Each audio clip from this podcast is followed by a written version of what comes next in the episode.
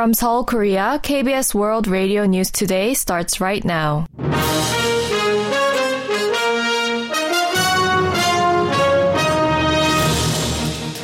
On today's broadcast, the US says it cannot verify North Korea's claims of an underwater nuclear weapon system test.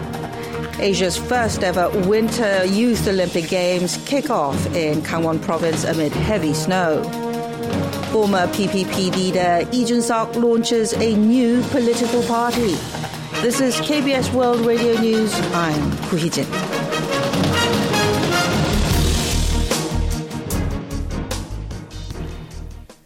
The US government said it cannot verify North Korea's claim on Friday that it tested its underwater nuclear weapon system. U.S. National Security Council spokesperson John Kirby said at a briefing Friday that the U.S. had no particular information about the supposed test, adding that the U.S. was not in a position to verify the North's claim.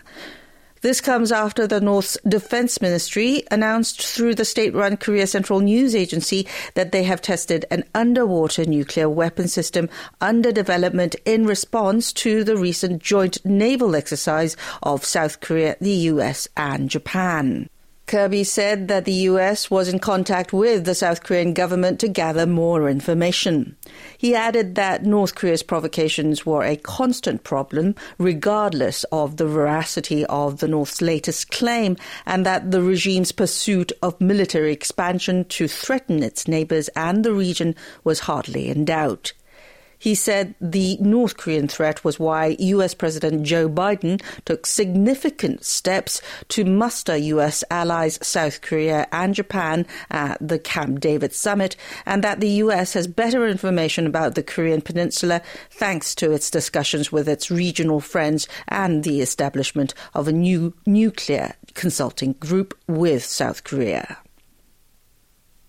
The so-called New Reform Party officially launched on Saturday with former People Power Party chief Lee Jun-seok at its helm.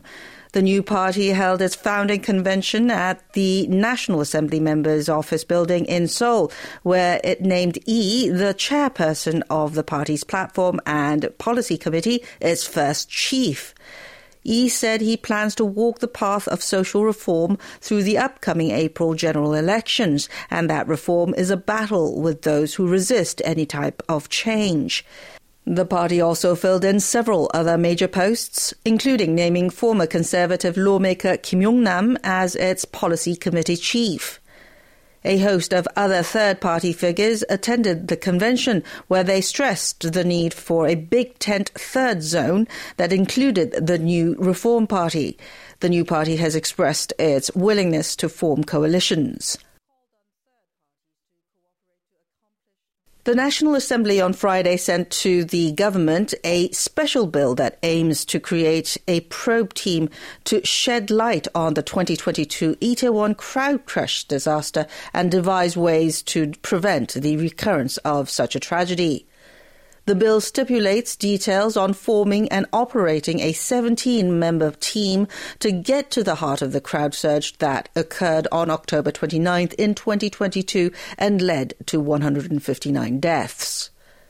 The main opposition Democratic Party and other opposition parties passed the bill during a plenary session last Tuesday, with the ruling party lawmakers refusing to take part in the vote.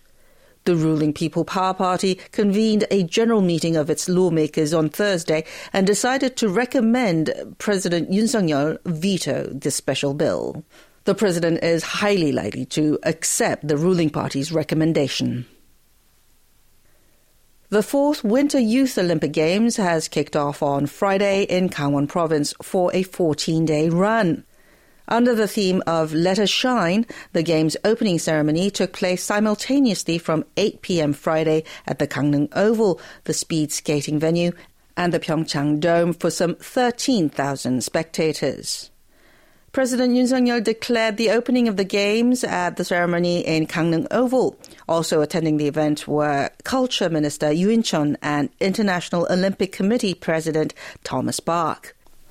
About 1,800 athletes from 79 countries will take part in 15 disciplines, including alpine skiing, the biathlon, curling, and skeleton at four cities and counties in Gangwon province, including Gangneung, Pyeongchang, Jeongseon, and Hoengseong. This is the first time for the Winter Youth Olympics to be held outside of Europe since the inaugural Games in 2012, with Innsbruck in Austria, Lillehammer in Norway, and Lausanne in Switzerland hosting the sporting festival.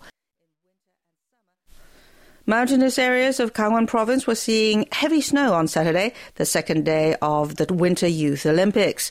A heavy snow warning was in effect in southern mountain areas of Gangwon province, while a heavy snow advisory was upgraded to a warning in north central mountain areas of the province at 1 p.m.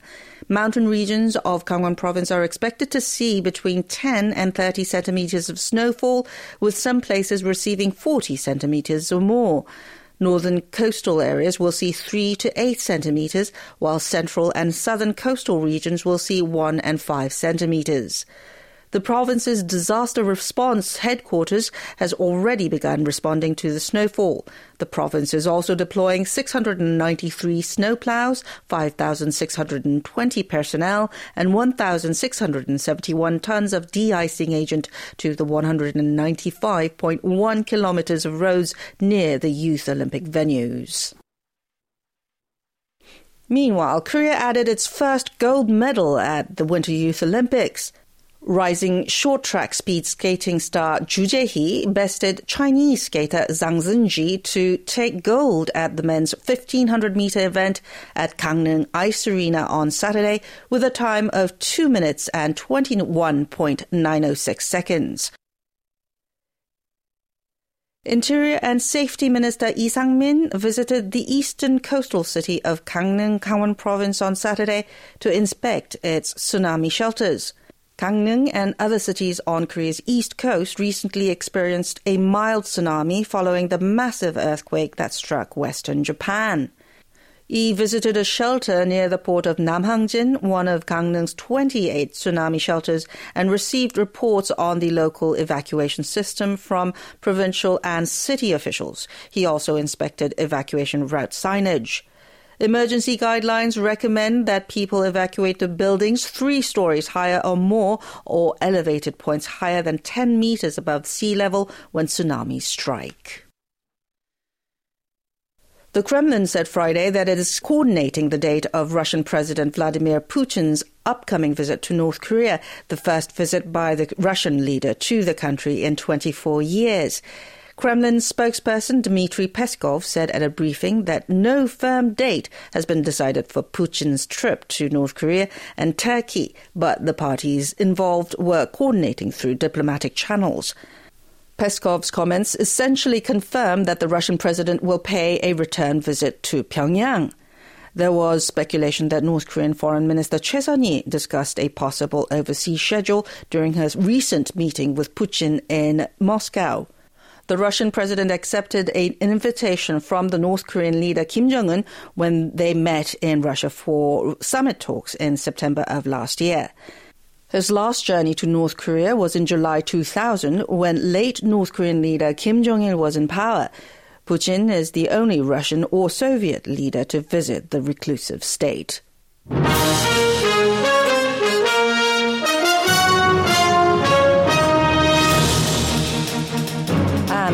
News from KBS World Radio's News Center in Seoul. Hui Jin.